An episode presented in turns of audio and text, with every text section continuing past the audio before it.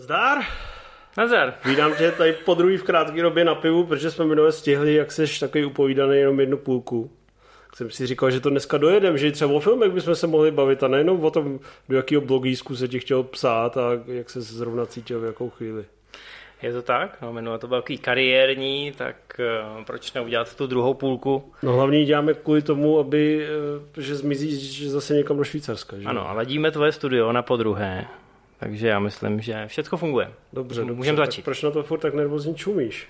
No, tak musí být někdo nervózní. Dobře, já nejsem. Budeš nervózní, až to nebudu, věř mi. No to, to budu asi hodně. Každopádně my jsme vlastně projeli teda tu pisálkovskou kariéru a mně vlastně často přišlo hezký, když ti psali ty lidi, oni ti to píšou doteď, ale takový to zkuste si natočit film, nebo uh, vy jste asi amatér a pak to zjistil, co stočil a napsal ti, že jsi opravdu amatér. Víš, o čem mluvím? E, vím, no, to je věc, která naštěstí jako je dohledatelná na internetu, což eh, mi občas nahání strach a budí mě to ze sna, že to někdo třeba najde. Já sám jsem, mám pocit, eh, nedávno se stříhal takový sampler, kdy jsem vyndal ty nejlepší věci, které z toho jsou, a je to asi dohromady minuta, a to jsem někam oficiálně sám dal, protože jsem si říkal, že je lepší, když lidi najdou tohle, než eh, kdyby měli najít ty. No ale co tě na tu druhou stranu barikády teda vlastně dovedlo? A v kolika ti letech to bylo? Zase to do kontextu, jak já, toho, na co zkoukal. Tak já, jak mám, já jak mám technický vzdělání, tatínka inženýra a vždycky jsem byl tak trošku hračička, i když nemám příliš šikovný ruce, to bych chtěl říct uh, předem ale vždycky mě nějakým způsobem zajímalo na filmu to řemeslo a jak je to dělaný a to zákulisí. A když potom v televizi začali vysílat pořád eh, hollywoodští specialisté, který uváděl James Coburn, a většinou tam teda byly jako kaskadérské věci a jak se dělaly různé triky, takový ty vizuální efekty. Jo? Ne to CGIčko, ale takový ty miniatury a optické věci.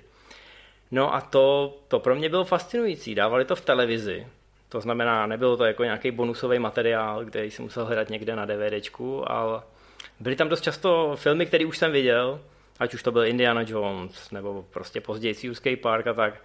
Ale zkrátka najednou si nahlídnul do toho zákulisí a mě to hrozně fascinovalo. Měl jsem prostě nějaký technický gen a měl jsem nutkání zjistit, jak to natáčeli. Zrušit si v sobě tu filmovou magii, přijít té věci na kloup a já mám do dneška, teď už to samozřejmě není tak aktuální, ale když začaly vycházet DVDčka u nás a ještě byla taková ta zlatá éra, kdy se sem vozili i bonusy, tak jsem poslouchal audiokomentáře vždycky. A hrozně to doporučuji, dneska jsou, dneska jsou hrozně populární takový ty podcasty s tvůrcema, kdy máš dvě hodiny a ten režisér ti tam vykládá, co ve své kariéře všechno dělal. A přitom tady v těch audiokomentářích máš dvě hodiny u jednoho filmu, kdy ten režisér popisuje každou jednotlivou scénu a takový ty detaily je to hrozně přehlížený. Eh, tenkrát to zajímalo opravdu jenom hrstku těch filmových nerdů a přitom je v tom ukrytý moudro celého Hollywoodu, celý komerční kinematografie. No já rozhodně potom uh, se mi stýská, protože když byl komotor na Netflixu, tak jsem si chtěl pustit audio komentář, který mám někde na DVDčku, někde v Brně, nebo já nevím, kde to DVDčko je. A teďka jsem viděl, že tam je různých x zvukových stop a tam jsou nějaký s popisem a samozřejmě mě hrozně mrzí, že ten DVD komentář tam není, že jo? Je to škoda, že obecně ty bonusové věci s nástupem streamovacích platform, kdy už ty fyzické média ani nevycházejí třeba od originálů z Netflixu nebo jiných eh, VOD, takže už to není ani ta poptávka. Samozřejmě na YouTube je spousta behind the scenes, ale většinou je to jenom vždycky jako 6 minut nesourodých záběrů, kdy někdo s malou kamerou pobíhal v zákulisí a už tam nemáš nikoho chytrýho, který by ti k tomu říkal, co to všechno znamená a tak dál a tak dál. Je pravda, že se vzedmula vlna takových těch YouTube kanálů, který lezou do toho pozadí. Eh, existují takové dvě série, které mám hrozně rád. Lezou je... do pozadí, jako do prda. tak nějak. Ale ne, existuje série eh, VFX Artist React a Stunts React a to je, že prostě rozebírají akční scény na jedné straně a na druhé straně rozebírají vizuální efekty u velkých filmů a teď ti vysvětlují, co tam asi jak bylo udělané. Teď už je to dokonce tak známý, že jim tam že jim tam chodí eh, různý opravdu filmoví tvůrci, ať už to jsou eh, trikaři eh, nebo kaskadéři a vysvětlují tam tohleto zákulisí, což je super. Jsem rád, že to někdo dělá, protože to pomáhá takový nějaký osvětě. No a mě to dovedlo k tomu, že jsem si chtěl zkusit něco natočit. No, jaké žánry jsi měl nejradši? To souvisí, jak jsme mluvili v prvním díle našeho pořadu, eh, s tím mým dětstvím plným videokazet, kdy já jsem opravdu před internetem samozřejmě chodil do té videopůjčovny a to pro mě byla ta knihovna eh, té historie, to okno, kterým můžu nahlídnout někam. Já jsem byl to 90 dítě, který ale měl pocit, že v 80 protože jsem nakoukával všechny ty 80s věci, které u nás nebyly. Ať už to byl prostě Arnold, Sly, různé dobrodružné věci, ale hlavně jsem tam narazil v podstatě ze začátku už na tu azijskou kinematografii. Může za to trošku i můj táta, který když domů přines eh, video poměrně brzo, opravdu to bylo, mám pocit, hned v tom roce 1990, tak zároveň s tím přines nějakou tašku videokazet a když jsem dělal rozhovor s králem a videa, s Petrem Hrošíkem Svobodou a Lukášem Bulavou, tak eh, jsme si tam hrozně krásně jako sedli protože já jsem, já jsem tu éru ještě zažil. Sice na jejím relativním sklonku, ale ten rychlodabing a ty různý Shaolini a azijské věci, ale i, i, i západní produkce samozřejmě s nějakým eh, jednoduchým dubbingem přetaženým přes tu německou stopu, tak to bylo moje dětství. A dost často to byly videokazety, že si to dal do toho videa a ani si nevěděl, co to bude za film. Nevěděl si o něm vůbec nic. Ten název byl často přeložený úplně matoucím způsobem klasika, že jo, Terminátor byl ukončovatel a tak dál a tak dál. A bylo to takový objevování, co bude na té další kazetě, co táta přinese příště. A táta vždycky nosil takové věci, které si sám chtěl pustit. To znamená, že to bylo hodně orientované do těch chlapských žánrů a do té akce. Některé věci jsem viděl dřív, než jsem asi měl vidět, ale definitivně mě to jako formovalo. Co? Sex ve dvojitém zásahu? Hmm, to ne, viděl jsem Vice Academy, já nevím, jestli si to pamatuješ. To byla jako takový laciný klon policejní akademie, ale byly to nějaký holky z mravnostního. Takže jako bylo tam dost odhalených věcí a ty holky se jako dost často k těm uh, zloduchům dostávaly, takže je nějak sváděli. Takže to bylo takový trošku jako lehtivý a Uh, takže občas tam něco jako prolítlo tím filtrem, ale jinak to byly klasický jakoby akční filmy. Samozřejmě v akčních filmech občas byl někde někdo odhalený. Si pamatuju, že s Matějem jsme kdysi vzpomínali na tu kultovní scénu z dvojitého zásahu kde je jako docela jako erotická scéna. Ale, ale jinak mě zajímalo, jako především mě zajímaly ty nahý chlapy, ne ty nahý ženský. Do no těla teda. ty jsi měl teda, eh, tak na, nahý jsou i v těch eh, osmdesátkových eh, akčňácích hollywoodských i vlastně v těch azijských. Měl jsi to nějak jako fragmentovaný tady ten, tu sféru azijského filmu, teda akčního filmu, nebo ani ne? Bral si všechno? Bral jsem všechno, ale je pravda, že jsem eh, narazil ve videopůjčovně na ten žánr těch bojových umění. Nebylo to vyložené, že by to byl kastlík a tam byly všechny, ale tak nějak jsem šel od jednoho k druhému a fascinovalo mě to, protože tenkrát na začátku 90. bylo tady populární, já nevím, karate, judo, byly takový ty kroužky. Já sám jsem chodil na aikido, když jsem objevil Stevena Segala, takže nějaký, nějaký chvilkový pomatení tam bylo. A, a fascinovalo mě to samozřejmě, protože tam byl ten spektákl. Eh, neříkám, že jsem nekoukal i na nějaký serióznější žánry, ale tohle byl takový výplach, eh, co jakoby řekněme, že se sešel s tím nástupem té puberty a tak nějak to do sebe zapadlo. Takže jeden čas jsem na tom ulítával, říkám, ne, že bych to vyloženě přímo kompletoval, že bych musel vidět celou řadu Ultra Force nebo všechny karate tigry, ale nakonec jsem je samozřejmě viděl, protože prostě člověk v té videopůjčovně byl pečený, vařený. Hmm. No a když se teda pak měl pustit do vlastní produkce, jako zapálený amatérský filmář, tak to ale bylo už tím směrem Ázie, když to Bylo, napovídá. bylo, ale hele, eh, musím říct, že i když jsem měl tu touhu porozumět tomu zákulisí toho filmu, tak jsem nebyl jako Guillermo del Toro nebo Peter Jackson, že bych u rodičů jako si vyprosil kameru a potom, že bych běhal po zahradě a natáčel všecko, co přede mnou neuteklo. To úplně ne. Jako sledoval jsem to, ale neměl jsem, neměl jsem hned ze začátku ty ambice. Nicméně, ta láska k těm azijským filmům mě zavedla do, řekněme, eh, temných končin internetu na nějaký diskuzní fora, kde se tohle řešilo. A tam jsem potkal takovou partu individuí a jeden z těch... uměli kopat. Ano, ano. Ale to jsem ještě nevěděl. Potkal jsem jako člověka s přezdívkou Pej, což byl Pavel Holec. A teď už je to promlčený, ale Pavel měl takovou eh, velkou sbírku azijských filmů, který nikde nebyly. Jako vůbec jsem nevěděl, věděl jsem, že v nich hraje někdo, kdo je asi nějak známý, ale tenkrát moje povědomí o azijských filmech končilo někde u bláznivých misí. a u, u různých náhodných Ultra Force, Red Force. Věděl jsem, že existuje Jackie Chan, protože na nově běžely nějaký jeho filmy, ale zdaleka ne ty nejslavnější. A klidně bych si tenkrát spletl Jackieho Chena se Samem Huyem, který hrál právě v Bláznivý misi, což se mimochodem stalo spoustě mých uh, vrstevníků, který vyrůstali na stejných filmech ve stejné době. No, ale tady Pavel mi poslal poštou tři CDčka s vypálenými filmy. A, a tam shodou okolností byly ty největší pecky. Byl tam Iron Monkey, Fist of Legend a první tenkrát v Číně.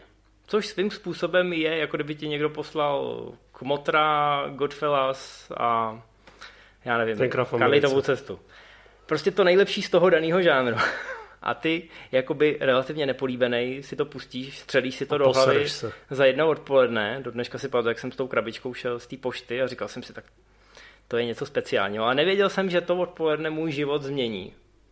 Protože skutečně to byla úplně jiná liga a úplně něco jiného než, než ty šaulinský filmy, i když teda vzpomínám na ně dodnes rád.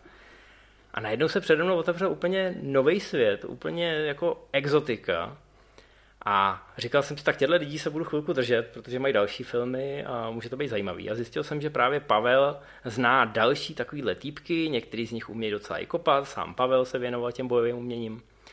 A plánovali, že to léto se sejdou někde uh, u jednoho z nich, u Lukáše Jirkovského. No, chlapci mi určitě poděkuju, že tady zmiňuju.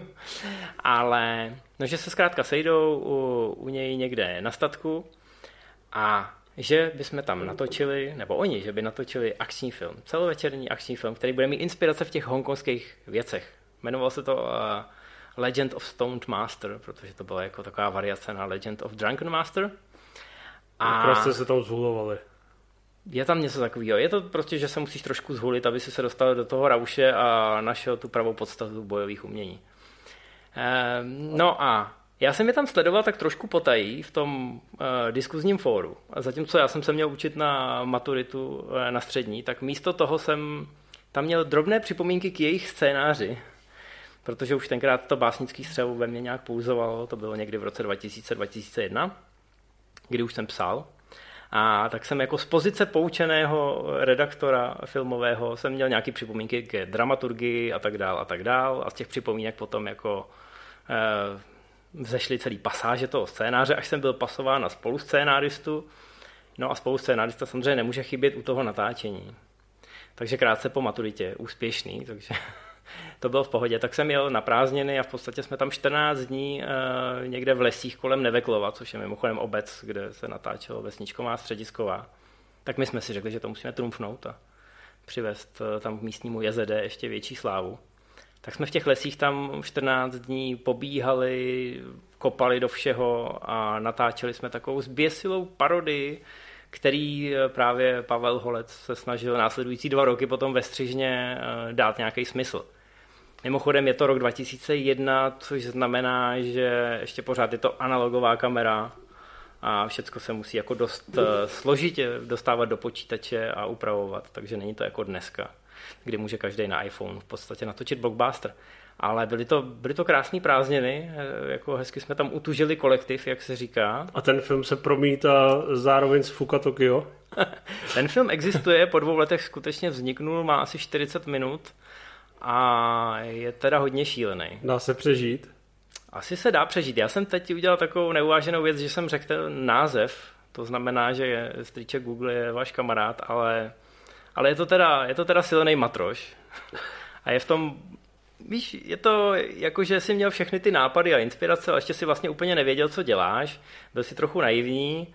Jak říkám, to, že to trvalo dva roky, aby se z toho vůbec dalo sestříhat něco, co má nějaký smysl a mimochodem spoustu voice-overů a mezi titulků, tak to není náhoda. Takže je to opravdu spíš taková je to takový love letter tomu žánru, než cokoliv jiného. No a pak na, na, na na hrobě tady toho projektu se pak zrodila Hajky Company? Ano.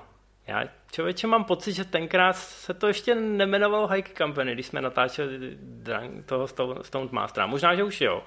Ale právě proto, že ta postprodukce byla tak zdlouhavá, tak jsme mezi tím si řekli, že bychom mohli natočit nějaký krátké věci. A začali jsme v podstatě spíš s pražskou bandou, protože my jsme byli rozházený po celé republice, tak jako se třema, čtyřma lidma z Prahy jsme začali točit takové krátké věci. A byl to takový, byl to takový zábavný. Zároveň nám v těch krátkých filmech občas hráli lidi, kteří se potom v úvozovkách proslavili ve freestylu, což byla taková, dneska se tomu říká, je to taková specifická disciplína bojových umění nebo bojového sportu a jsou to formy na hudbu. To znamená, ty na nějakou písničku jedeš nějakou sestavu, která kombinuje bojové umění, gymnastiku, akrobaci.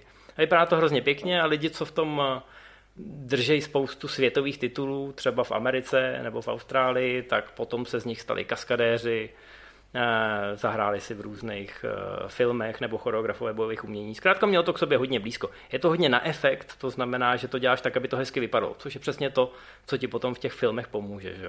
Hmm. Eh, to bojové umění, který vidíme ve filmech před kamerama, tak není o tom, že máš nějaký černý pásek nebo že umíš zabít člověka na deset způsobů, ale že umíš kopnout eh, nebo někoho trefit fotogenicky. Jo, a to, to k sobě mělo hodně blízko, ten freestyle a to filmový bojový umění. Takže... A tam, když se pokusil o je, jakoby jednoduchý nějaký záběr, tak si pochopil asi, jak daleko je ten Hollywood a nehledě na to, jak daleko je asi ta Azie, ne? No, samozřejmě, samozřejmě. Jsi si pochopil, že Yun Pinky někde trošku dál. Trošku jo, trošku jo. Jedna věc byla samozřejmě ta technika, kde my jsme spoustu věcí dělali z ruky, ale snažili jsme se různýma obletama uh, jakoby napodobit tu filmovou techniku nebo ten, ten typ těch záběrů. Postavili jsme si steadikem z nějakých prostě v trubek od topení, který jako návod jsme našli na internetu a nějakým způsobem to trošku fungovalo, ale samozřejmě to nebylo ono. Eh, s nástupem digitálních kamer se samozřejmě spousta těch věcí zjednodušila, ale pořád ta workflow nebyla tak jednoduchá jako dneska. Ale doporučuji to všem, jako jít si někam, já jsem minule říkal, že doporučuji lidem, aby šli na, na natáčení, eh, aby se rozkoukali, aby pochopili, jak to funguje, ale jako i si sám zkusit něco natočit, hrát si se skladbou těch záběrů, eh, pochopit, jak funguje střih, jak funguje pravidlo osy, který je v akčních scénách třeba hrozně důležitý. A já ho vždycky vysvětluji nějakým lidem, když jim říkám, že ta akční scéna, na kterou koukáme, je blbá a oni to tam nevidějí.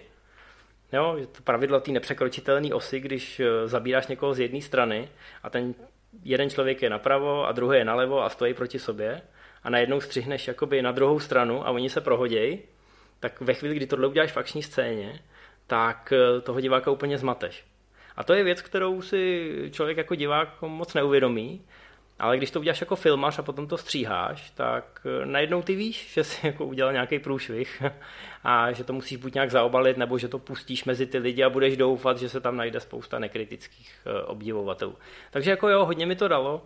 Ty kraťasy, které jsme pak točili, mimochodem jsme točili bez dialogů a měli takový scénář, ve stylu dva lidi přijdou, vznikne nějaký nedorozumění a oni se začnou prát trošku jako v těch starých groteskách. Jo, přijde nájemný vrah a všechny vystřílí a pak tam dá číslo, ne? Nebo něco takového. No, no, no, to, to, to byl taky jeden z těch Nebo filmů. prodejce pici. Nebo prodejce pici, což je jedna věc, kterou nemůžu dohledat na internetu a která mě docela bavila. Jak se jmenovala? To já, ježišmarja. Pizza Boy? Něco takového, no. Vidíš, to si to možná pamatuješ líp než já. Zadej na, na YouPorn Pizza Boy, uvidíš, co ti No možná je to na jiných eh, webech, než eh, na kterých to hledám, to je pravda. Nicméně eh, já jsem si nedůvěřoval na nějakou scénaristickou komplexní věc, takže jsme dělali spíš tyhle ty grotesky. Možná i potom Stone Masterovi, který se ukázal, že byl příliš ambiciozní a na naše síly. Nicméně v tom průběhu těch eh, několika let se tam spojilo spousta faktorů, protože my jsme samozřejmě během těch natáčení mezi přestávkama jsme koukali na ty hongkongské filmy, nakupovali jsme je z čínských webů za nekřesťanské peníze, protože jinak se sehnat nedali. Často i na divných médiích, třeba na video CDčkách, které v Ázii tenkrát ještě hodně běžely, což je mnohem horší rozlišení než DVDčko, ale prostě některé filmy, když si chtěl třeba nakoukat většinu filmografie Jackie Chena, tak si neměl jinou možnost, než si to schánět na obskurních médiích. A když už jsem teda utrácel ty peníze, nebo jsme je vždycky utráceli společně a pak jsme si to nějak povyměňovali, tak jsem si říkal, že je škoda, aby se to nemonetizovalo, jak ty říkáš, nebo aby to upadlo v zapomnění. A proto jsem založil stránku Hong Kong Stars, kde jsem zrecenzoval stovky těch filmů a napsal jsem desítky témat a udělal jsem medailonky ke každému tomu herci. Takže to jeden čas, mám pocit do roku 2005, Eh, to bylo na webu jako taková velmi, eh, velmi fandovská stránka, na kterou chodilo pár stovek lidí za měsíc, nebylo to nějak velký. Do dneška mě překvapuje, kolik lidí si to pamatuje, nebo kolik lidí mě osloví s tím, že jo, ty si dělal i tohle. To bylo takové oborové. Bylo to, bylo to hodně fandovské. oborový, ale kdo o tom věděl, tak to pravděpodobně jako řekl nějakému dalšímu fandovi. Nějak se to takhle šířilo. Dokonce mám pocit, že ve Světozoru jsem měl dvě nebo tři přednášky na tohle téma, kde jsem byl teda jako hodně... Na Filmázii? Jedna, jedna přednáška byla před Filmází a dvě byly v rámci nějakého programu sponzorovaného Evropskou unii rozšiřování filmového vzdělání a nějak jako jim tam asi zbyl volný slot, takže mě někdo oslovil, spíš to bylo ze známosti. Ale byly to hodinové přednášky, kde jsem lidi unavoval nejen jménama jako Jackie Chan, ale Samohung a UMBO. A snažil jsem se jim vysvětlit, jak je to všechno propojený a že je to malý rybníček a každý se tam zná a rve s každým. Což dělám do dneška v hospodě každému, kdo chce poslouchat. Většina lidí si odsedne někam jinam teda, jo. A doufám, že jednou to Jednou všechny tyhle znalosti někam jako se píšu třeba do nějaký takový knížky. Slíbil, ne? No slíbil jsem to už jako deset let, začínám na tom dělat a doufejme, že v následujícím roce nebo dvou na tom opravdu začnu dělat. Bude to trošku na delší lokte, protože si budu chtít dát záležet. A pravděpodobně si doma budu muset eh, vymínit, že chci všechny ty filmy vidět znova. Ale snad se, snad se tam dopracujeme. Ta, ta láska k těm, eh, k těm akčním filmům tím byla utvrzená. Nebyl to jenom ten, tě nudím, viď?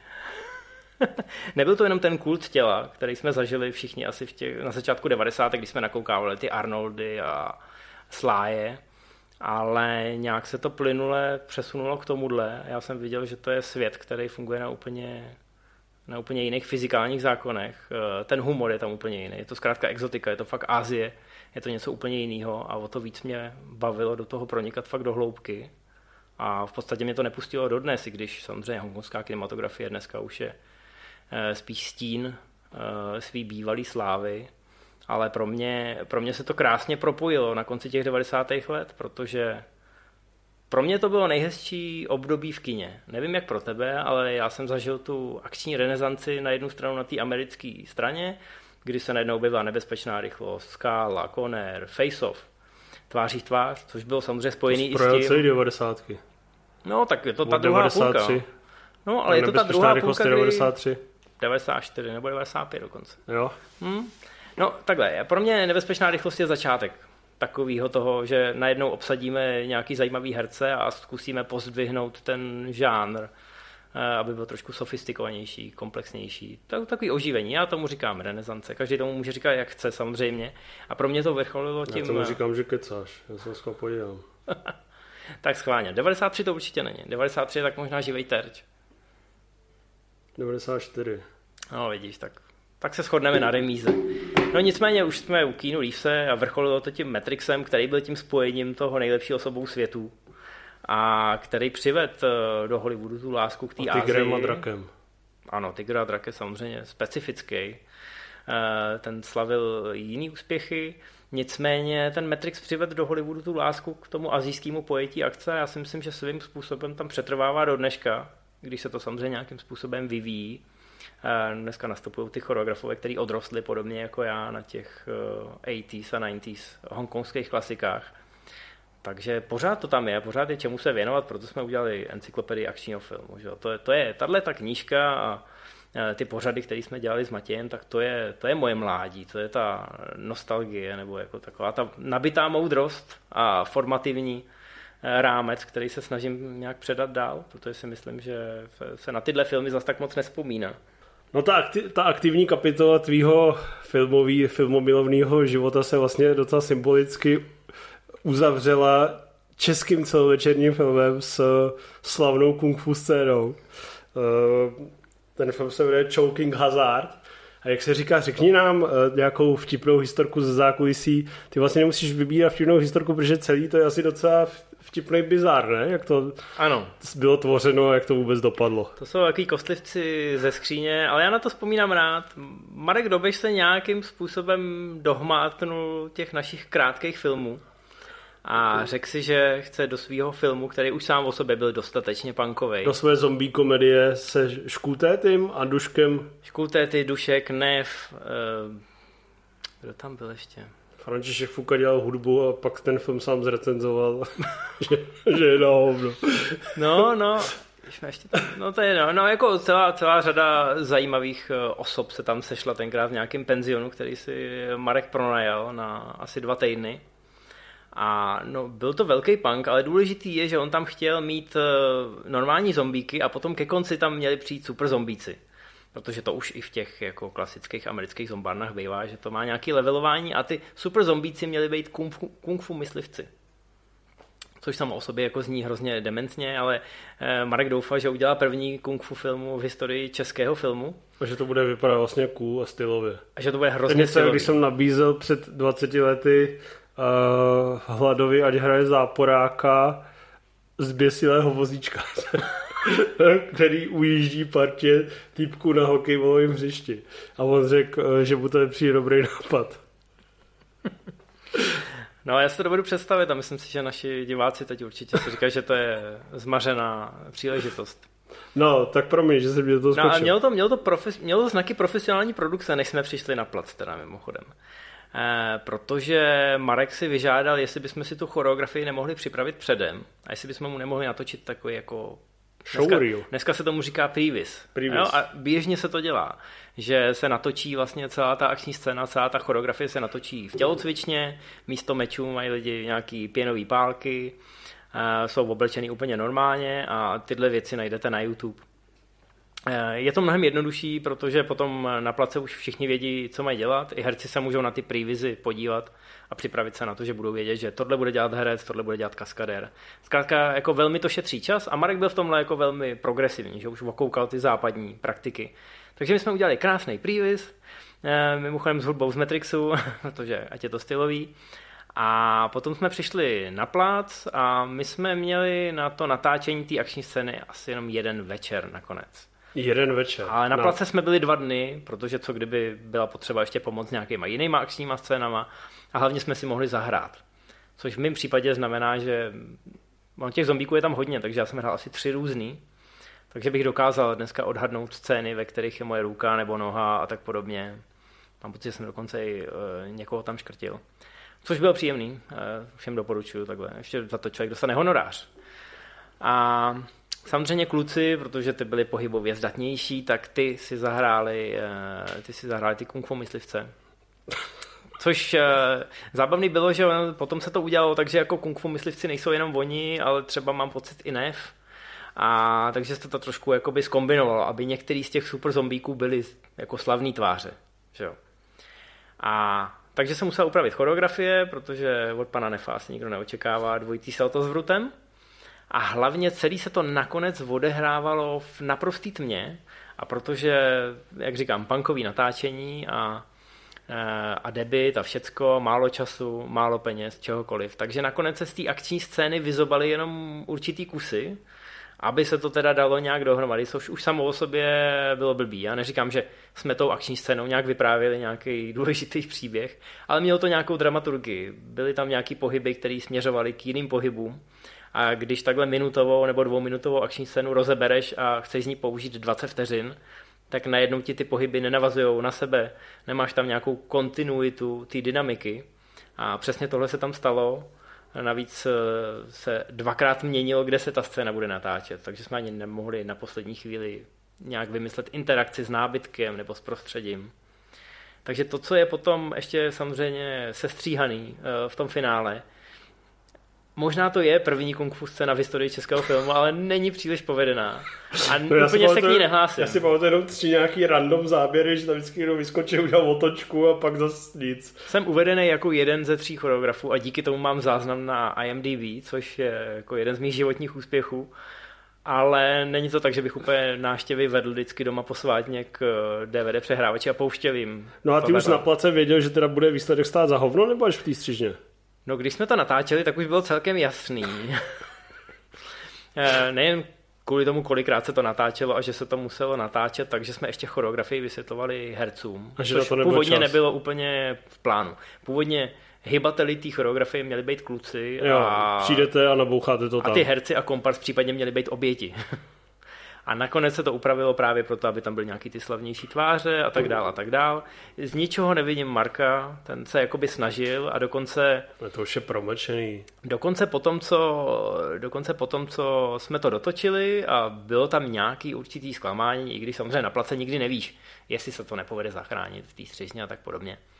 Ale Marek potom, ještě asi dva roky po premiéře, říkal, že plánuje dvojku, která bude velkolepá a bude tam takový obrovský bude tam obrovská 15-minutová scéna útoku na nějakou pevnost a tam bychom, si jako mohli, tam bychom se mohli vyřádit, že tam bude opravdu jako regulérní akční scéna, která bude dlouhá, možná jich tam bude několik. Tak už se stěšil. Každý dostane nějaký prostor a bude tam Kung Fu Adolf Hitler a tak podobně. Takže samý, samý lákavý věci, ale nikdy na to nedošlo. Jestli, jestli nás třeba Marek bude poslouchat, mohl by založit nějaký crowdfunding. Já si myslím, že pořád ještě je to v jeho silách přece jenom je dneska uznávaný scénárista a producent. A možná, možná bychom na to mohli skočit. Lidi mají rádi comebacky, ne? No jo, ale přesto, že tě vidím, jak děláš Choking Hazard 2, uh, útok Mega Zombies, tak mě lehce děsí. No ale zároveň mě to trošku vyléčilo. Není to třeba tak, že by tohle byl konec Hajky Company. My jsme pak ještě natočili pár krátkých věcí, ale pak jsme, pak jsme spíš dospěli a pochopili jsme, že v tom není úplně kariéra. Některý z těch kluků teda zůstali v branži, Eh, v některých se stali prostě příležitostní kaskadéři, eh, jiný trénují bojové umění, eh, jako další lidi. Někteří zůstali dokonce i ve filmové branži, že dělali videoklipy nebo prostě postprodukci nějakých věcí. Takže to je dobrý. No, ale všichni jsme museli nějakým způsobem začít vydělávat, trošku nás osud zavál do různých koutů republiky nebo světa, takže se pořád stýkáme, pořád jako kecáme o akčních filmech a tak podobně, ale máme štěstí, když se jednou za pár let sejdeme třeba nějakou večeři, tam si popláčeme nad tím, jaký to bylo, případně si řekneme, jaký máme nové zkušenosti. Ale už je to jakoby uzavřená kapitola, už jsme ani nepřemýšleli, že bychom udělali nějaký slavnostní eh, návrat na scénu. Spíš tak jako brbláme nad tím, jestli ta současná akce je dobrá nebo ne.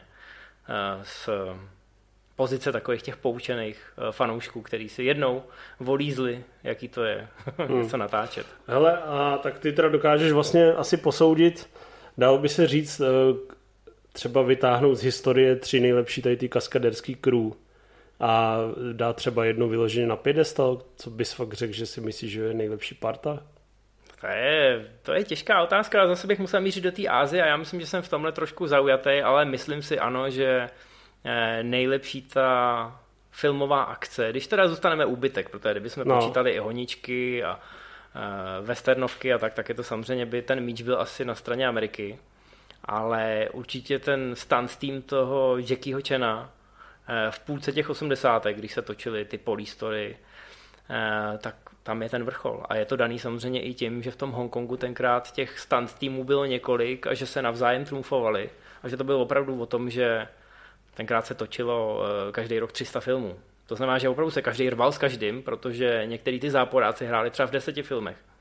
Takže se stihli poprat se Samohungem, s Jackie Chanem a pak znova s Jackie Chanem v jiném filmu, který šel ten samý rok do kin. Jackie Chan měl třeba tři nebo čtyři filmy a ve všech hrál hlavní roli. A přitom těm akčním scénám se tam věnovalo nejvíc času. Oni vždycky říkají, že ten příběh byl napsaný na portácech, že byly fakt primitivní ty filmy, jako by dějově ale těm akčním scénám se věnoval hodně času, ale jo, natočili akční scény za, za já nevím, 6-8 týdnů. Celý film byl hotový za dva měsíce, no a pak se šlo točit další film, protože co bys jiného dělal, že jo? To znamená, že ty si opravdu za celou tu sezónu natočil čtyři filmy a pak se to nasázelo do kin, aby si to navzájem moc nepřekáželo. A Eh, natáčel se takovým tempem, že se vědělo, že jeden kaskadérský tým tamhle prostě skákal z baráku a kaskadér tam za dva pytle že skočil ze čtvrtého patra, tak my musíme skočit z pátého patra. A takhle se trumfovali navzájem, i když to, to třeba byly... rasista, za dvě pytle rejže. to je stereotypů, ty vole. Jsou to stereotypy, ale tenkrát to fakt za tak bumbo eh, v uvozovkách bylo. To je takzvaná básnická licence. Nicméně opravdu to trumfování tam bylo, tenkrát šlo o život, ale ty lidi to brali jako to kaskadérský přísloví, že bolest je dočasná, sláva je věčná. Tenkrát se i jakoby třeba Jackie Chan, když měl ten svůj tým, tak jako hvězda, která dostávala hodně peněz, tak za něj nějak zodpovídal. To znamená, že když eh, nějaký kaskadér při nebezpečném kousku potom strávil měsíc, dva v nemocnici, tak on zaopatřil tu jeho rodinu, zaplatil mu veškeré výlohy. To znamená, že to byla taková rodina zároveň. Jo? Mm. Ty kaskadeři věděli, že když se něco podělá, tak uh, o ně bude postaráno. Jackie, když viděl Fist of Legend Jetta, tak co si pomyslel? No, v té době si myslím, že Jackie už byl natolik eh, obrovská hvězda a zároveň už mířil trošku za kopečky. To souviselo právě s tím rokem 97 a s předáváním Hongkongu zpátky do područí Číny. Já si myslím, že měl trošku jiný starosti, ale ta řevnivost tam určitě byla, protože z Jetta se právě v těchto těch letech stala obrovská hvězda v tom Hongkongu. Protože s, tenkrát v Číně, což je myslím rok 91, tak se rozjel úplně neskutečným způsobem, že potom natočil tenkrát v Číně dvě a pak tam máš Fist of Legend a mezi tím je spousta dalších filmů, který třeba ani neznáš. Tai Chi Master, který ho točil s Yuan Wupingem, Fon Sayuk, což byly zase dva filmy. Tenkrát ještě to tempo bylo fakt rychlý. Fakt bylo třeba 200 filmů za rok. To znamená, že ten Jet Li se zahrál ve spoustě filmů. Existuje Bodyguard from Beijing, což eh, je myslím 95 taky, nebo 94. A to je čist, čistá variace na Bodyguarda s Kostnerem, akorát se tam jako všichni kopou o 106 a je v tom trošku ještě i politická agitka. Nicméně, ano, oni byli oba dva obrovská hvězda a zatímco Jet Li měl čistě jakoby ty bojové umění, tak Jackie Chan už byl ten hrdina takového toho univerzálnějšího stylu protože on hrál policajty, hrál dobrodruhy, měl tam víc komedie, když to Jetli ten to hrál hodně navážno. Ale zase měl ten skill a obklopil se dobrýma choreografama a hodně spolupracoval s Yuan Wupingem. Takže... A ty jsi byl teda Jackieovec od jak živo. Jo, to je taková Sparta Slávie. No, určitě. Za prvý, protože sice jsem objevil oba dva zároveň, ale Jackieho jsem znal z dřívějška, Protože už On je pro děti totiž. No, ale už v těch 90. letech... Tam skopečně na těch žebřících, že? V těch 90. letech si myslím, že byl i trošku mediálně pokrytý. Že se občas, mám pocit, že v Cinemě se dokonce objevila recenze na City Huntera kdysi dávno. Dostal 0%, naprosto nepochopený film mimochodem. To je adaptace japonský mangy. Jedna z věcí mimochodem, teď jsem si to uvědomil, že ji nemáme v encyklopedii komiksového filmu, kam by no, ale patřila. Takže to se omlouvám našim čtenářům ale naprosto, naprosto bláznivá komedie, přesně s tím typem azijského humoru, který průměrný středoevropan nemůže pochopit. A to není, že bych se nad někoho povyšoval, ale prostě, prostě to tak je. No. Hmm. Takže nebyl jsem jakoby jedno nebo druhý, já jsem třeba měl rád nejen Jackie Chana, ale vlastně všechny ty tři bráchy, což byl Jackie Chan, Sammo Hung, UMBO a to už zase zabrušujeme do takových detailů, který si užijou ty lidi, kteří si případně pak někdy koupí tu knížku, dva nebo tři. Až ji napíšeš uh, za deset let, ale. Přesně tak. No a do té doby naštěstí musím poděkovat uživateli jménem Puffy, že já to jsem... tě kope do prdele pravidelně, 10 let. Je to tak, to je taková jako friendly uh, reminder vždycky pod nějakým komentářem, když mi říká, že jsem nenakoukal tohle, nebo že jsem zapomněl na nějaký Je pro mě fakt. fascinující, že tuto recenzi nepíše Inf. Když jsem chodil dřív na HK Stars a teď on se na to i nepodívá, co to je. Je to pravda, ale musím poděkovat Pafimu a občas i Douglasovi, protože já jsem eh, špatný, co se týče zálohování vlastní tvorby. A občas, když nad něčím udělám kříž, třeba typicky u Hong Kong Stars to bylo proto, že jsme vlastně v Trailer Zone přecházeli na Movie Zone a já jsem si zároveň musel najít nějakou, nějaký další zdroj obživy a na tohle už prostě nebyl čas. Jo, takový to nekonečný nakoukávání azijských filmů a sezení doma na gauči a tak podobně. Takže ty stránky potom ještě běžely chvilku, byly tam nějaký pokusy o nějaký restart, vždycky jednou za 6 měsíců jsem napsal pár novinek ale potom jsem jednou nějak nezaplatil za, za doménu a najednou to bylo prostě vše, všechno pryč a já jsem si říkal, furt někde to mám tam na CD nebo to, no a znáš to, člověk se třikrát přestěhuje, dvakrát změní počítač a najednou ne a ne to dohledat. A tak jsem si říkal, člověče, jestli budu jako někdy to jako chtít někam dát, nebo prostě psát něco dalšího, tak to budu muset psát od nuly, to je škoda. A navíc se mě samozřejmě jako znepokojující počet lidí začal ptát, jestli teda ty Hong Kong Stars ještě někde jsou, nebo budou. Já jsem to vždycky tak nějak uh, odehnal. No a pak se objevil Puffy, který se mě taky ptal a byl takový lípavý a pak z něj vypadlo, že on to má všechno zálohovaný. uh, pak jsem, mám pocit, i některé věci dostal od Douglase a povedlo se mi to, uh, podle, povedlo se mi to dát všechno dohromady, takže vlastně všechny ty texty minimálně mám. Doma. Což je fajn. Neříkám, že budou základem pro tu knížku, protože jsem před těma bezmála 20 lety psal jinak než dneska asi ale je tam, jsou tam nějaké vzpomínky, je to nějaká taková časová kapsle. Takže není to úplně, že bych se neměl od čeho odpíchnout. Hmm. Když se přesoupne, přehoupneme vlastně eh, za moře do, eh, k tomu kůtu těla, eh, tam teda, když si máme vybrat Sparta Slávie a Jablonec, to znamená Arnold, Sly a Willis, pro mě to byl Jean-Claude Van Damme, člověče. Jako Willise jsem měl jako toho tak vtipnýho... Jean-Claude Van Damme je příbram. No, Tak, eh, vždycky, vždycky na hraně sestupu. tak eh, tam si, tam tvoje srdíčko plesalo pro koho nejvíc? Asi pro Arnolda. Je to, daný, Sparta. je to daný tím, že Arnold točil eh, jakoby víc žánru a byl takový odvážnější, protože on nedělal moc sequelů v těch 80. letech. Zatímco Sly velmi rychle pochopil, že teda Rambo a Rocky budou takový ty kameny, eh, takový ty kotvy jeho kariéry, ke kterým se vždycky může vrátit, když půjde do tuhýho. Bohužel. Tak Arnold natočil druhého Konana, který byl průšvih, aspoň pro něj, a zařekl se, že teda ty pokračování udělat nebude. Takže Arnold měl v těch osmdesátkách eh, v podstatě jako samý originální filmy, když to řeknu teda s nadsázkou, protože třeba Komando není nijak originální, ale jako střídal ty různý charaktery, snažil se jako i možná trošku herecky růst, nebo minimálně vyhledávat ty role, které by mu to mohly umožnit. A vždycky jsem ho bral s tím jeho nepřeslechnutelným akcentem jako někdo, někoho, komu musíš fandit. Ten slide, i když eh, ten jeho příběh za tím rokem je samozřejmě úplně geniální, že to je prostě učebnicový příklad podvraťáka, který to někam dotáh, tak ten Arnold byl prostě ten nadživotní, vždycky. Uh-huh. Uh, ty jsi, já, já teď můžu asi prásknout, že Uh-oh. ty jsi byl vlastně takový neduživý maturant a pak někdy kolem tý, po, po 20 si začal cvičit.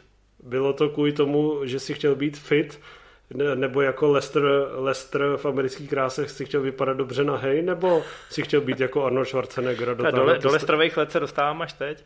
Dotáhnout ale... stejně daleko.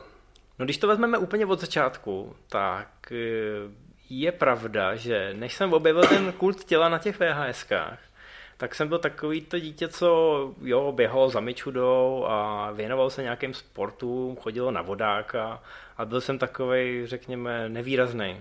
Nic, jako ani to, ani to. Prostě kdyby, si, kdyby se spala na tu školní fotku, tak tam bylo 20 stejných dětí, že jo, a pravděpodobně bys mě tam nenašel, nosil jsem brejle.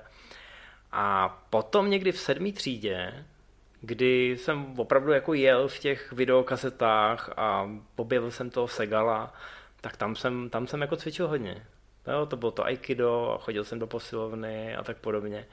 Ne, nebylo to, že bych se kdykoliv jako dostal někam na, na nějakou formu, kdy by si řekl, jo, ten kouká na filmy s Arnoldem a začíná vypadat trošku jako Arnold. To úplně jako ne. A potom jsem se, potom jsem se toho kultu, kultu těla vzdal, asi potom, co jsem měl nakoukaný všechny ty filmy. Trochu, trochu bych řekl, že jsem přibral a až potom jsem nějakým způsobem zase začal jako, po 20 to se tomu věnovat. Na takže, takže taková, taková sinusoida. No. No to jsi normálně s činkama, ne? Šaškoval. No, to jsem šaškoval dost činkama, ale bylo to hlavně kvůli tomu, aby se člověk udržoval nějak fit. Nebylo to, že jsem se chtěl podobat těm sošným hrdinům. Nechtěl jít do duplexu. filmů, ale zároveň to bylo i s tím natáčením trošku, jo? že jsem byl obklopený samýma eh, týpkama, kterým to jakoby dobře kope. A kromě toho, že jsme natáčeli filmy, tak jsem já i dělal kameramana na různých těch freestyleových soutěžích kde opravdu ty lidi, co tam byli, tak eh, byli absolutně top a nevyhrávali jenom český tituly, vyhrávali evropský, světový tituly. Takže člověka to trošku inspirovalo, že tam byl jediný tak trošku eh, mimo formu a nějakým způsobem mě to nasměrovalo. Je pravda, že teď eh, po tom, co se mi narodilo dítě, i když se nenarodilo přímo mě, tak začínám na sobě pocitovat, že mám takový jako... Změny, hormonální změny. Ano, ano, že takový ten, je to takový ten syndrom toho taťkovského eh, těla, že Jsi rozkojený. všechno, co moje manželka po porodu ztratila, jsem já našel. A takže teď do toho asi budu muset na, na Prahu 40 znova skočit. Jsou to, říkám, jsou to takové vlny. Hmm. Že vždycky má nějakou inspiraci. Přesně. Teď jsem to řekl, eh, teď jsem to řekl na život, což je dobrý, že teď budu mít důvod eh, se na to fakt vrhnout, aby mi to třeba Musíš papry... napsat knihu, musíš začít cvičit, máš to těžko, už bys měl vážit slova.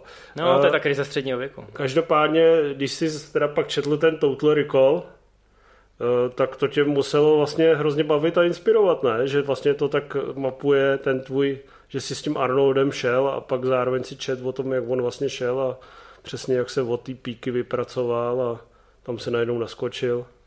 Jo, mě tyhle, tyhle ty knížky mě hrozně baví a musím říct, že ten životopis Arnolda je jedna, jedna z nejlepších.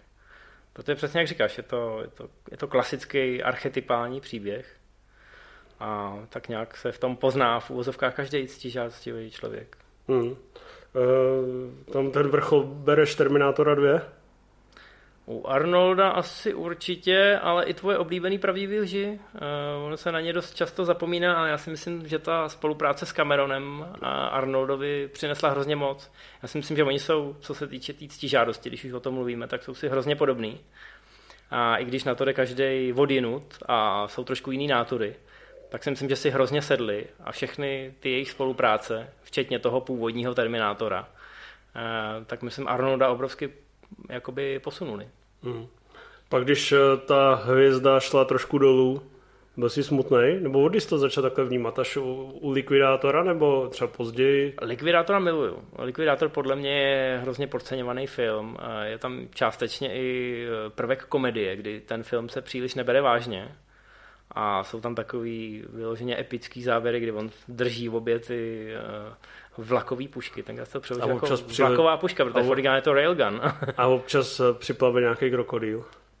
Občas připlave krokodýl, on zastřelí a řekne, teď je z tebe kabelka. jako bylo to, I ten James Caan je tam eh, výborný a mají spolu skvělý hlášky a je to taková poloha, kterou si od Arnolda úplně nečekal. Zvláštně na sklonku kariéry. Bohužel Kdyby, kdyby se to natočilo dneska, tak dneska už je ta doba tomu nakloněná, že se hláškuje a prostě akční hrdinové jsou chodící meme a probourávají čtvrtou stěnu. Tenkrát to těm lidem až tak moc nesedlo, ten film neměl moc úspěch a v podstatě jak Sly, tak Arnold zapluli do takové té éry bezvýznamnosti, kdy se vydali do východní Evropy a točili tam čím dál tím divnější filmy. Naštěstí neklesli tak hluboko jako Segal nebo Van Damme. Ale já jsem v té době měl dost práce s tím prohlubováním těch té azijský, eh, tý azijský eh, jakoby těch vědomostí. Takže tohle jsem sice sledoval a bylo mi to líto, ale měl jsem takzvaně novou hračku. Takže jsem si říkal, hele, tyhle ty vysokokopající Aziati, to je ta nová věc. To, je, to jsou ty, co přijdou po nich. No to tam byly co, Hollywood třeba. Tam byly co nejdůležitější filmy. No ale tak to bych, to bych musel vyjmenovat půlku, eh, půlku tak filmografie Jackieho a Jetta a to by asi lidem moc řekni neřeklo. třeba tři, co, co tě fakt oslovovali. No určitě tenkrát na východě jako celá série, ale hlavně ty první dva filmy, um, Fist of Legend, u Jackieho Počkej, myslím, že už jsme dál, že už jsme po roce 96, víš. Jo, takhle. No tak to už se, to už se bavíme o, to už se bavíme spíš o těch výpravách do Ameriky. Tam, kdybych měl někomu doporučit u Jackieho, tak bych asi nedoporučil žádnou křižovatku smrti. I když ta první je v rámci možností to je super, ne? docela dobrý film a hlavně komerčně velmi úspěšný. dobrá. Ale kdybych měl u Jackie něco doporučit, tak Rytíře ze Šangaje. Ne protože se natáčeli tady v Praze a že jsem na tom natáčení i byl. A když teda jako z dálky, nebyl jsem třeba na natáčení. Držel znovu kafe. no a znal jsem právě už eh, tenkrát eh, díky té díky té freestyle, díky té freestyle scéně jsem znal lidi, kteří tady oni si najali, aby dělali kaskadéry a různé práce na tom filmu. Takže jsem třeba věděl, kam eh, ten Jackieho stunt tým chodí do tělocvičny a tak podobně. Lehce si tam sondoval. Takže... si, který je tam. no, jako byl jsem, byl jsem blízko. Byl jsem hodně blízko. Zbytek nechám na fantazii tvé i e, našich diváků. Byl jsi, přišel jsi na hajzl a prkínko počekým bylo ještě, ještě horký. No, ale díky, eh, díky tomu v podstatě eh, jsem se na to začal těšit, i když nikdo netušil, že to bude opravdu nejpovedenější čenovka. I protože on si tam doved Donýho Jena. A tak to už bylo pokračování po tenkrát na východě zrovna. Tenkrát že? na východě bylo fajn, ale tady to je na to, že je to točený stejným režisérem a stejným týmem, tak je to o, o level, možná o dva levely dál. A je to podle mě do dneška možná jakoby nejlepší ta, taková ta azijsko-hollywoodská kolaborace. Hmm. A to mám třeba tváří tvář rád, ale je to v podstatě jenom takový oprášení toho, co Vů dělal předtím a je na tom zábavný, že tam hraje už v uvozovkách ten divný Cage a, a, a spíš jakoby podehrávající Travolta, takže jako tváří tvář mám rád spíš co se týče toho hereckého koncertu, než té samotné akce. Je to takový, to takový zajímavý hybrid, ten hmm. film, dramaturgicky. Když to rytíři ze Šangaje mi přišlo, že tam opravdu někdo přišel a spojil to nejlepší z obou světů. Tam vlastně, eh, já si myslím, že ještě v téhle době, nebo těsně předtím si ještě měl takový ty hlášky typu eh, nehodlám se koukat na nic, co eh, je starší než Star Wars. Ale pak právě i pod vlivem diskuzí na Movie Zone a diskuzí na ČSFD a vyměňování zážitků s různými chytrými lidmi z různých českých měst, tak vlastně eh, si přehodnotil tento svůj elitářský a buranský eh, postoj a začal si podle mě, jestli správně vybavuju, i docela třeba pečlivě nakoukávat IMDb 250. Hmm, a to byla taková provokace, samozřejmě, že svět eh, začal se Star Wars a že tištěné slovo je mrtvé, což je mimochodem hláška Egona Spenglera ze Skrotitelů duchu. Není to moje hláška. A většina lidí to vzala vážně, vždycky, když jsem to vyslovil. Nicméně já čtu rád. Eh, nicméně ano, eh, nakoukával jsem tyhle ty věci, ale částečně za to může, nemůže za to IMDb 250, protože ačkoliv jsem cítil nějaký pnutí, teď už si ten filmový redaktor a sleduje tě víc lidí, tak by si měl asi znát ty základy žánrů a milníky kinematografie. A vždycky mi to přišlo takový nucení se do něčeho, jako to očkrtávání. Co ti není příjemné. IMDb 250, když jsem na to kouknu zběžně úplně někde v začátcích kariéry, tak já nevím, možná 50 z těch filmů jsem viděl. Jo, a říkal jsem si, tak měl bys to dotáhnout aspoň na nějaký číslo, ale i tak jsem si z toho zbytku vyzobával věci, které by mě mohly bavit. Nebylo by to, že bych se třeba pojel na smrt v Benátkách, protože je v tom seznamu. Hmm. Viděl jsem ji mimochodem, je to nuda k posrání. Že jo? Je, jako, eh, já vím, že třeba do Rimziho tak nějak šťoucháme a částečně jako z mé strany je to takový, že je v tom skrytý ten obdiv, že já, já jsem rád, že na některé ty filmy kouká a já nemusím. A ať už jde o ty současný, nebo o, tu, o toho uh, Tára. A asi jsou to dobrý filmy, já nechci působit jako zabedněně nebo nějak omezeně, ale na druhou stranu si uvědomuji, kolik těch filmů je kolem nás a kolem všeho. Uh, hrozně jsem si to uvědomil, když jsem psal o videohrách jeden čas a nakonec se mi povedlo eh, dostat se do té pozice, že je ze mě v úvozovkách expert na závodní videohry. Kde nevychází za stolik věcí každý rok. Já si je stihnu i v dnešní pozici nějakého, já tomu říkám herní boomer, že už jsem jako celkem konzervativní, co se týče těch her a zdaleka nestíhám sledovat veškerý to dění. Ale co se týče závodních her, tak stíhám si zahrát to důležité, co vyjde a udržovat si v tom nějaký povědomí a nějakou expertizu. Jo? A u těch filmů neříkám, že jako se snažím jít stejným směrem, ale je mi jasný, že všechno úplně postihnout nemůžu. Ať už jde o to nakoukávání směrem zpátky, nebo o to nakoukávání toho, čeho je. Já jsem rád na pravu té 40, že tak nějak jako rozumím v úvozovkách té komerční kinematografii, tomu mainstreamu. A že mám občas možná milný pocit, že ty lidi, co nás na Movie čtou, že jako já jim rozumím a oni mi rozumějí, i když často jde třeba o generaci mladší publikum. Hmm. No tak, to, tak pak když si teda se ti otevřeli oči a začal si třeba koukat na Hitchcocka, tak co tě k tomu vedlo? Eh, to musím, eh, to musím poděkovat svojí manželce, tenkrát teda ještě nastávající manželce, která mě přivedla k Hitchcockovi, eh, podstatně lepšíma argumentama než Douglas. který mi říkal, že bych jako Hitchcocka měl furt vidět. Jako jaký má, když si no, chtěl jsem s ní, chtěl jsem s ní, chtěl jsem s ní chodit a potřeboval jsem ji nějak uh, zaujmout, že jo. Takže mám pocit, že po týdnu, co jsme se znali, jsme spolu šli na, na sever severozápadní linkou. To jsi čuměl, co? Což bylo super, což jsem hrozně čuměl, to byla prostě bondovka. A ona už to viděla, já ještě ne, ale tvářil jsem se jako, že samozřejmě to znám, protože jsem ten filmový redaktor. A že jdeme na velkou pecku a všichni to víme. No, byl to fantastický film, takže pak jsme nakoukávali eh, ty důležité věci, ale hlavně, protože to bylo na sever severozápadní linkou, tak jsme nakoukávali Cary Granta a s ním prostě takový ten žánr screwball komedí. Já jsem najednou viděl, že existují filmy před Star Wars, dokonce i černobílé filmy, které jsou parádní, jsou úžasný. A některý dokonce měli třeba komediální timing, o kterém se té soudobí tvorbě tenkrát ani nezdálo. Takže jo, otevřelo mi to oči. Děti, koukejte, koukejte na starý film. No, řekni jim nějaký konkrétní tituly, které ti uvízli. No tak tady, já mám rád třeba prázdniny původní s Cary Grantem, mám rád Bringing Up Baby, což je, myslím, Leopardí žena, pak tam máš Philadelphia Story, která byla zremakovaná mnohokrát, Uh, takže tyhle, ty, tyhle ty absolutní klasiky, pak samozřejmě u Hitchcocka všechny ty důležité filmy, na které si vzpomenete.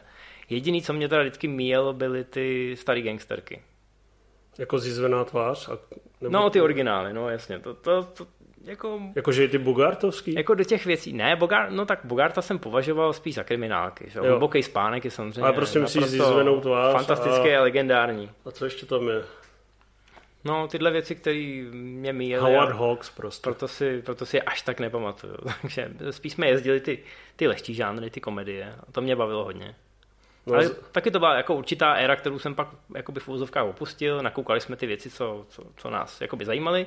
Já jsem to vždycky dělal takovou reciproční metodou, že já jsem nakoukal nějakýho Hitche nebo nějakýho Kerryho Granta a na oplátku jsem tam vsunul třeba smrtonosnou past a tak podobně. Jste se vzájemně dovzdělali. Takže vzájemně jsme se dovzdělali a potom... Jste se posunuli k novému Hollywoodu? ne, mně, se to potom vrátilo, samozřejmě jsme oba začali nějak intenzivně jako ve svých profesích eh, eh, makat a já jsem měl tu výhodu tenkrát, že jsem byl třeba v té premiér a měl jsem čas na nakoukávání filmu, což běžný člověk nemá. V tomhle máme v úvozovkách výhodu, i když se tím neživíme a děláme to jako koníček, ale nějakým způsobem si ospravedlníme, že koukáme na větší množství filmů než normální člověk. Že? Tak s tím byl vždycky v pohodě. Já když jsem byl nemocný, tak jsem si dal 8 filmů denně a byl jsem v klidu. No, já jsem v tomhle byl takový neuvážlivý, že i když jsem měl to povolání v úvozovkách a mohl jsem si dokoukávat tu hollywoodskou historii, tak, eh, tak se to vždycky nějak zvrhlo, že jsem si třeba půjčil kompletní eh, jednu sezónu 24 a pustil jsem si ji a koukal jsem na ně 18 hodin v kuse. No to já si pamatuju, že jste, jste ty seriály s Kocourem šíleně jeli. Alias. No, tak za mladá, ale jako byly to úžasný... Objevil se tam Tarantino, ale to se můžeš ano, ano. posrat. To byl binge-watching před binge-watchingem. Ale bože. Ale existují na to vědecké studie, že když ten seriál takhle konzumuješ takhle intenzivně, takže se líp propojí s těma postavama a jakoby víc to v tobě zatvrdí ten eh, divácký zážitek. Takže já, já, jsem, já jsem hodně se zatvrdil. Já jsem jeden čas s Jackem Bauerem žil a dokonce jsem jako i začal tak chrchlat. Víš, jako no a dneska už je to lidi... před, jako z dnešní perspektivy je to poměrně směšný seriál, ne? No, jako já si myslím, že první tři sezóny, a není to kvůli Elisha Cuthbert, která se v nich vyskytuje, jsou furt poměrně dobrý a je, jako v té optice té žánrové televize jsou fajn. Já si pamatuju, jak si zuřil, když vycházely ty články. Jak to, že se nejde ani jednou za 24 hodin vychcat? Ano, ano. Proč nejde spát? Jsou taky ty rejpalové, ale ne, já jsem jeden čas jsem tou postavou žil natolik, jako ty lidi, co koukají na Nolanovi Batmany a začnou tak jako divně chrchlat, víš, začnou mluvit jakože, protože ten eh, Kiefer Sutherland měl taky takový chrčák, a vždycky měl takový ty stále stejné hlášky, takže ty já jsem pak opakoval. Byl jsem takovým zvláštním tranzu pár let. Mm. No a když vím, že třeba jsme se tady bavili, že o tom, že máš toho Depalmu poměrně nakoukanýho, tak tomu se dostal kdy? Za mladá nebo až po té, co ti manželka otevřela oči, že existují jiné věci než jenom Ne, manželka posl... Depalmu nezná, ale ona má ráda lehčí žánry, takže to není, že bych Depalmu objevil až Mission Impossible, jak si humorně poznamenal. Ale n- n- jako ty jeho filmy nebyly úplně v mém hledáčku. Jak říkám, já jsem šel do toho top IMDb 250 a vyzobával jsem si o tamtud ne filmy, které jsou jako na prvních místech, ale filmy, které mě vyloženě jako zajímaly. Že jsem říkal, aha, tohle je o tomhle a tomhle, tady hraje tenhle. Takže jsem šel nejdřív tudy a říkal jsem si, furt mám čas na ty ostatní filmy. Asi se na ně někdy podívám, bylo by to dobrý nemít uh, nějaký velký díry v tom filmovém vzdělání, co kdyby na ně někdy někdo přišel. Ale Zkrátka šel jsem na to takovým, takovou cestou nejmenšího odporu. A mezi tím byla spousta věcí, které jsem jako potřeboval nakoukávat. Jo? Spousta lidí si řekne třeba, že Maria, on neviděl Karlitovou cestu, nebo on neviděl tohle od De Palmy. Ale viděl jsem uh, eh, 98 filmů Čeky Očena. Počkej, ty jsi neviděl, Kdo to může říct? Ty jsi neviděl Karlitovou cestu? Ne, ještě jsem ji pořád neviděl. Vím, že některým z MZ Life asi tři Ježiš měsíce zpátky se mi říkal, že ji musím nakoukat, ať už jinak do studia nechodím. Ale... Jsem zapomněl. To jsi opravdu a dobytek. No, vidíš to, ale já se vsadím, dokonce jsem jeden čas chtěl udělat takový speciální komponovaný eh, pořad, třeba na Silvestra, kdy bychom jako se hodně opili a říkali si navzájem, až budeme trošku uvolnění, eh, takovýhle ty hříchy, jako že máš něco, co si nenakoukal. Já už do všechno, co jsem potřeboval. Uh, když tehdy, ještě se vrátíme tak k těm tvým azijským vrtochům, když tehdy, já nevím, jestli si to vybavuješ, jak prostě v první polovině nultých let byl najednou ten boom azijský. Korejská kinematografie začala válcovat ČSFD, všechny ty ano, My Sassy Girl, My Sassy Girl a, Musa. a předchůdci Park chan Vuka a jeho následníci, takhle se začali všichni objevovat, tak necítil si bolest, že najednou se všichni tváří jako frajeři přes tu azijskou kinematografii, přitom ten frajer tam byl, jenom přišel o deset let později? Já si myslím, že to částečně začal ten Tigra Ještě na takovýhle vyměklý žánry, co si budeme nalhávat. Já, já, já mám rád uh, korejskou kinematografii, takže já jsem jim to přál. Je tam celá spousta skvělých filmů a tvůrců. Ano, někteří z nich, hlavně v těch třeba akčních žánrech, se odpichují od toho zbytku té Ázie. Ale to je, to je přirozený jev, stejně jako jsem rád, když vidím přesně ty americké choreografy, co dneska do toho Hollywoodu se snaží nějakým způsobem stříknout trošku té hongkongské DNA, protože na tom vyrůstali a, a tak dál a tak dál. Takže jestli mi vadí, že, že to Jackie Chan v té Americe zvládnul třeba až na podruhý a pak se stejně vrátil zpátky a dneska je z něj teda přesvědčený komunista, což je taková trošku temná kapitola jeho života. Není to ten happy end, který bychom čekali od té akční hvězdy, ale to bych zabrušoval jinam. Na druhou stranu si myslím, že všechno souvisí se vším a že ten neúspěch v Hollywoodu ho tenkrát v těch osmdesátkách motivoval k tomu, aby se vrátil domů. A všem teda ukázal, že to umí líp. Ostatně podobnou linii bychom viděli i u Bruselí, který taky v Hollywoodu uh, jakoby na poprvé neuspěl a vrátil se zpátky do, do Hongkongu a tam to teda rozjel velkým stylem. Takže ono občas, eh, a vidíme to i, není to jenom v kinematografii, že jo, vidíme to i v jiných sférách lidského konání, že jdeš někam na zkušenou, tam pohoříš a dá ti to ten impuls, dá ti to tu motivaci, aby si se vrátil domů a, a nějakým způsobem to nabitý know-how využil eh, na tom svém domácím políčku a tam trumfnul všechny ostatní. No a pak se ti povedlo třeba za pět nebo deset let eh, se vrátit zpátky na místo činu a konečně ohromit celý svět. Jinak řečeno, to, že tě vůbec si mi neodpověděl na to, co jsem se ptal, to, že tě z pědestalu azijského znalce se sadili znalci korejských romantických komedií tě prostě neuráží. Hmm, já myslím, jako znáš někoho konkrétního, eh, když pomineme komentáře a diskuze no, na ČSFD? jsem je znal, tam měli takové vyskládané ty profily a každý si to předávali. A... No tam sice jo, ale někdy tři, jsem si... Tři Iron Kimky Duka chválili ještě předtím, než to vůbec bylo uvedený ve varech a šílený, šílený. To je sice pravda, ale nikdy si nemyslím, že z a toho... už si nikdo nespomněl, kde, kdo kope první ligu a... A... A to je právě, no, to, to bylo to kopání té první ligy. Já jsem měl tu pokleslou žánrovou kinematografii a tohle byly ty festivalové eh, rozumbradové. Jo, ty jsi byl vlastně Takže... takový Roger Corman a oni byli až takový ty Přesně, přesně. Jonathan Demi a ty, co už šli pro ty Oscary v těch hororových ano, ano. sférách. No, tak to je... Měl jsi narodit čas? No mimochodem eh, ještě druhá, druhá vlastně stránka tady toho boomu byl šílený zájem o ty všechny anime, a ne, že jo, Miyazaki, kompletní kinematografie a všichni ty jeho souvěrci, všichni ty hroby světlušek, tomu ty spodlehl, nebo nakoukával jsi to poctivě, nebo ani ne? Jako když byla ta první vlna anime, kdy se tady začaly objevovat na různých obskurních zdrojích takový ty absolutní klasiky, Uh, tak určitě jsem tam něco nakoukával, ale nebyl jsem v tom systematický a už vůbec jsem nejel nějaký seriály, protože to bylo v době, kdy jsem zkrátka neměl tolik volného času. Takže tuhle tu expertizu rád přenechávám jiným a je teda pravda, že občas, když eh, se řekne, nebo když o mě někdo řekne, že jsem expert na azijskou kinematografii nebo na azijský filmy, tak automaticky si někdo myslí, že tohle do toho jakoby spadá.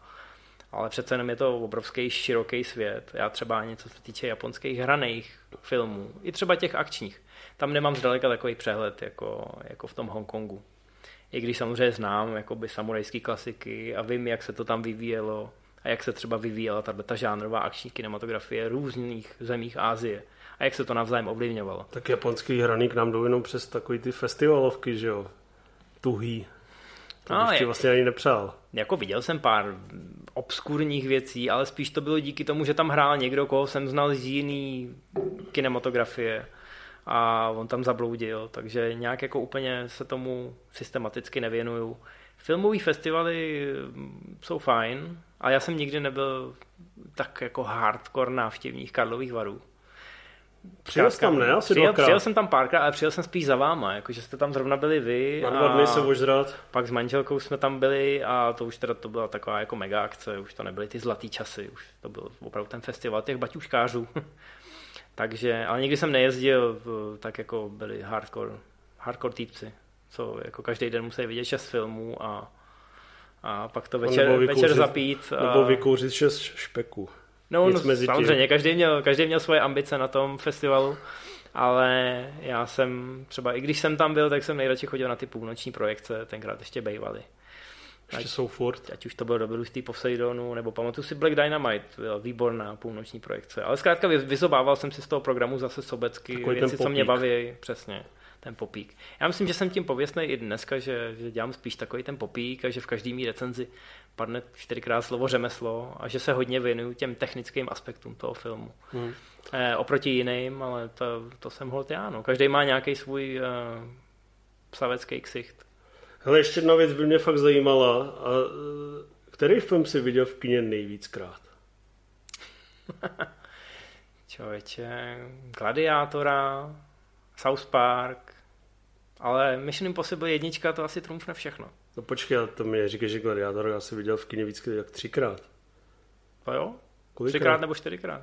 Jo. Hm? A Dal, co- jsem tomu, co dal, jsem to tomu, dal jsem tomu tenkrát na film webu 10 z 10 a mám pocit, že mi do mailu další rok chodili, Správně chodili, jsi jdeme. chodili ohlasy, že jsem jako mladý a nic jsem neviděl a co si dovoluju tady jako. No v Cinemě to dostalo eh, znuděných 60% od Aleny Prokopové. To je druhý extrém. A asi. uh, pak, uh, myslím, že ale pak jako ty Oscary ti dali celkem za pravdu, ne? No, tak jako Oscar zrovna pro Krova eh, byl takovej opožděný, že jo. Všichni říkali, že si ho nezasloužil za tohle, ale... Ne, ale Gladiátor dostal Oscar za nejlepší film, nevím, jestli jo, si no, všim. jo, asi všimnul jsem si, ale hele, desítkový oblíbený Oscaři to je taková sprofanovaná. Já jsem rád, že mi i historie dává za pravdu. Dala že ti Dneska, pravdu. dneska se na Gladiátora kouká jako na absolutní A klasiku. ten druhý film byl co? Co jsi říkal před Mission Impossible? Uh, South Park. South Park. V South Parku jsem... Jsi se pomočoval smíchy. Když tě to jsi- chytne v tom správném věku, v té té plné pubertě, tak si myslím, že vůbec není problém jako tenkrát, když jsem já šel do kina. A pak jsem vyšel z kina, nadechnul jsem se a šel jsem si koupit lístek na další představení, který začínal za pár minut. Hmm. Není to jako dneska v multiplexech, kdy když pojedeš kousek po Praze, tak můžeš nějaký film vidět třeba i čtyřikrát denně. Ale... Nebo když se jdeš vždycky mezi tím schovat na hajzl, tak můžeš jít znovu. Jo, jo, to, tomu se říká v angličtině proto termín bunny hopping, myslím. Že jako Bunny hopkáš, hopping. No, že hopkáš mezi těma jednotlivými bych si sálama. myslel, že je nějaká sexuální praktika spíš. Za, za, za jedno vstupný můžeš takhle koukat. Proto se taky do kin dá, začaly dávat kamery a tak. No a teda nejčastěji jsi teda viděl a Mission Impossible, to tě to fakt tak nadchlo, jo. Nadchlo mě to, no za prvý to bylo podle mého oblíbeného seriálu a To už jsme řešili. hrozně, Ale neviděl jsem, že až takhle jsi uchyl. viděl jsem to na šestkrát nebo sedmkrát, což jako v kině je asi rekord u mě. Mhm. Uh, mimochodem, to jsi mě ještě připomněl, že to ti musím dát taky, jako je pravda, že ta, ta historie ti dala Leslie za pravdu. To vlastně už jsem párkrát zmiňoval. Jsem že ty- že ty jsi zdrojový byl- kód. Ty jsi byl, no tam jsi to posral. Často si to posral, třeba Spider-Man 3, jak si pochválil víceméně, ale je pravda, že tam ti taky historie trošku dává za pravdu, že teďka je to snesitelnější než třeba Spider-Man 2 s Elektrem. Prvního Nolanova Batmana jsem pochválil. To jste, Ale- myslím, byli zrovna ve Varech a já jsem byl jediný na projekci. Pochválil Zona 9 z 10 a taky Mhm. jsme ti říkali, že jsi trošku ocas, ale kde se byl opravdu věrozvěst, a to jsem psal, nebo jsem to někde říkal, byl ten Born, Born Hmm. že všichni to odzývali po XXX a po dnes neumírej je průměrná 60 a o co se tady Damon pokouší a ty jsi napsal super, super, super, je tady založeno na novou, novou franšízu a za dva roky se byl prostě za krále. Tak to víš, a hlavně Bourne se pral v té jedničce trošku jako ten Steven Seagal a já už jsem měl tenkrát nakoukaný ty, ty akčňáky a říkal jsem si, tohle je takový závan čerstvého vzduchu. A fascinuje mě to finále, kdy on tam surfuje na tom týpkovi mezi těma schodama a skočí. Ono nějak hodí a skočí na něj, ne? No, no, a pak no, odkulhá. Proletí asi tři patra a protože je to natáčený v takových těch, eh, já nevím, jestli to byla scéna natáčená v Praze, nebo to bylo někde jinde, ale... Sídle Games, ne zrovna. ale byl to ten věžák, kdy máš ty otevřený. Já, to, já jsem vždycky jako dítě, jsem jako čuměl do těch, eh, do těch šachet a vždycky jsem si říkal, teď už by stačilo jenom, abych jako trošku se nahnul a přepadnu dolů a vždycky jsem přemýšlel, jestli se cestou stihnu chytit nějakého toho zábradlí nebo ne. Hmm. Byl jsem divný dítě. No. No a když teda jdem do finále, už teďka už vlastně jsi zároveň věrozvěst a zároveň to máš nakoukaný, zároveň prostě uh, už se nemýlíš většinou, teda pokud nenapíšeš nějakou zdrojový kód 2, tak uh, na co ty vlastně se teďka v, v, v kinech nebo celkově v té nabídce nejvíc těšíš? Co tě nejvíc stimuluje? Co ti, co ti dává kyslík těm tvým fi- filmu, filmu milovným plicím? Já se těším na, na všechno možný, to je pro mě taková, taková motivace. Jsi Možná... nevyhranil, jak se říká ve vrece do hrobu. No určitě, lidi, co mě sledují, tak určitě řeknou, že jsem vyhraněný a že koukám na ty akční filmy a na blbiny a že jsem takový zastydlej puberták, což ostatně říkají. O celý Movie Zone. Vodně ale... to říkají nejen v souvislosti s filmama. No vidíš to, něco na tom bude.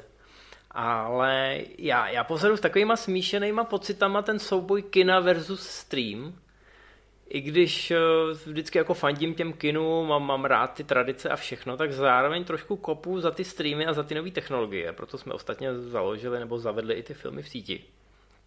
Protože jsem o tomhle vždycky chtěl mluvit a protože když jsem si svýho času kdysi, když jsme ještě bydleli v Americe, tak když jsem si předplatil Netflix, tak jsem si říkal, aha, tohle je, tohle je můj návrat do dětství, tohle je ta virtuální videopůjčovna, kde já teď eh, jako můžu nakoukávat další tisíce filmů, eh, kdykoliv budu chtít, cokoliv budu chtít. A to byla ještě jako zlatá a to era, potřebuješ? která... No já to potřebuji, protože já ty filmy miluju a já s nima žiju a samozřejmě tenkrát jsem měl víc a času. Se teď, kurva koukáš? teď mám dítě, koukám na všechno možný. To Třeba. Je, to je ta věc. Že ty se díváš právě na tady ty eh, debilní dokumentární série o kamionácích, co někam jedou. A, a ne, na to teď kouká Matěj.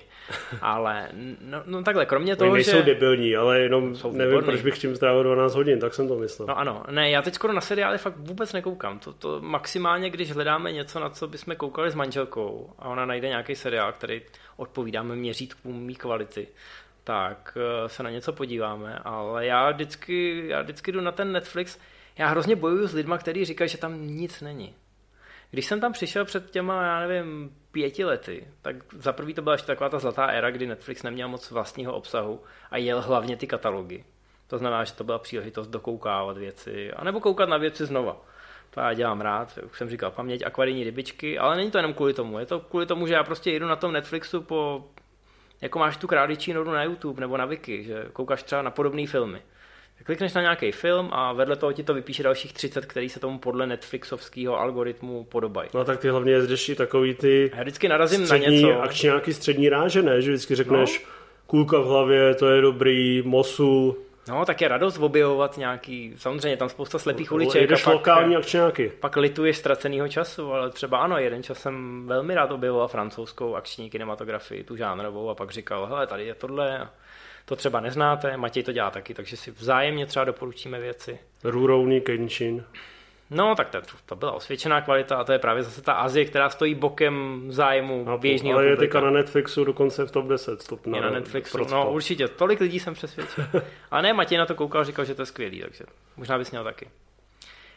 Nicméně já se vždycky tou králičí norou dostanu k filmu, který jsem viděl třeba před pěti lety a mám chuť, mám hroznou chuť si ho pustit znova. A mám pocit, že takhle to musí mít skoro každý filmový fanoušek. Takže ta představa, že by si se na Netflixu během pěti minut někam nedoklikal k něčemu, co fakt chceš vidět. Jo. Můj My List, což je taková ta kolekce filmů, když si dáš do Favorites, tak tam jsou stovky věcí. Jo. A je to spíš souboj, věčný souboj s časem a s povinnostma. Kolikrát třeba počkám, až všechno v bytě usne a pak si něco pustím pod peřinou, tak jako, jako, když, jsme se, jako když jsme si v dětství četli pod peřinou, i když jsme měli spát tak já si dneska pouštím filmy jako pod peřinou na tabletu, abych, abych jako eh, si z toho neutrhnul nějaký ten čas, který se mi jindy nedostává. A nemusí to být nový film, nemusí to být něco, na co potřebuju koukat, protože to budu psát, ale může to být, že prostě, já nevím, po pátý v životě koukám na uprchlíka, protože mám chuť koukat na uprchlíka. Mm.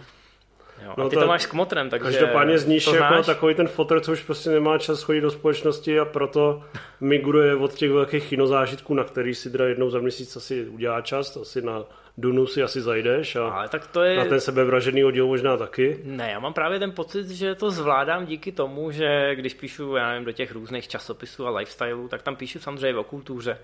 Takže já mám ten důvod a tu výmluvu věnovat kus z mý pracovní doby těm filmům. Ať už je to chození na projekce, když můžu, když jsem tady v Praze, nebo nakoukávání věcí na recenzi. Ostatně i na Movie si kolikrát každý z nás urve nějakou recenzi, protože ten film chce vidět a protože mu to zároveň zapadne do toho časového kalendáře. Ale zároveň hrozně rád nakoukávám filmy, které se mi kdysi líbily, nebo filmy, které už si zase tak nepamatuju, ale vím, že byly dobrý. Nebo doplňuju vzdělání svojí manželce, nebo naopak. Takže po, pořád je na co koukat a jako nikdy jsem nekoukal na film jenom jako na nějakou kulisu A hrozně mě štvou ty lidi, co říkají, jo, já jsem na tohle kouknul dvojnásobnou rychlostí, nebo já jsem si to proskákal. To prostě je taková ta neúcta k tomu co? filmovému zážitku, přesně to, co říkáš ty. A samozřejmě jít do kina je pořád ten vrchol. Je to furt ta společenská událost nějaká. Samozřejmě, když jdeme do kina všichni třeba na projekci, tak to není, že bychom chodili do kina na projekci, protože je to zadarmo, nebo protože je to dřív. Samozřejmě to hraje roli. Ale i to, že si o tom pak můžeme promluvit. Není to jenom v těch třech minutách těch prvních dojmů, který zveřejňujeme, ale je o tom, že pak jdem třeba někam na oběd, nebo prostě o tom kecáme. Člověk si tříbí e, nějaký dojmy, vyměňuje si Potřebuješ poznatky. si zanadávat na kolegy. No a pak to máme samozřejmě v Movie Zone eh, Live, kde je to sice často s několika denním nebo několika týdenním odstupem, ale pro nás je to taková, taková forma terapie. Je to vlastně navazuje to k těm filmovým pokecům u toho Havrana, který probíhaly vlastně před, uh, je to bylo, to bylo 2003 tak, 2003, mm. 2004, to jsme chodili fakt každou středu. To jsme zaplnili celou hospodu vždycky. Každou středu, ne, když jsme chodili ve čtyřech, pěti, každou středu jsme chodili. Potom to bylo komornější. A, hmm. uh, probírali, co jsme zrovna viděli a na co zajdeme a jestli založíme tu movie zone, že bychom možná mohli. Hmm. A já mám pocit, že dodnes, když jdeme do hospody, tak 99% věcí, co tam řešíme, eh, jsou filmy a seriály. Že to není žádný, Určitě že bychom... se o plínkách? No, no právě, že já mám pocit, že občas si ty naše partnerky, manželky myslí, že tam drbeme o životě a že říkáme nějaký hrozný tajnosti, nebo že je pomlouváme. A já říkám, že tam jdu řešit, já nevím, novou sezonu Ricka Mortyho, nebo nejnovější Marvelovku. A nevím, jestli mi to věří, ale takhle to prostě je. Že se potřebujeme vykecat z těchto těch věcí. Přesně, přesně. Dobře, tak to je vlastně hezký, že ještě furt tě drží tady to nadšení. Sice škoda, že by si vyměnil stream za kina.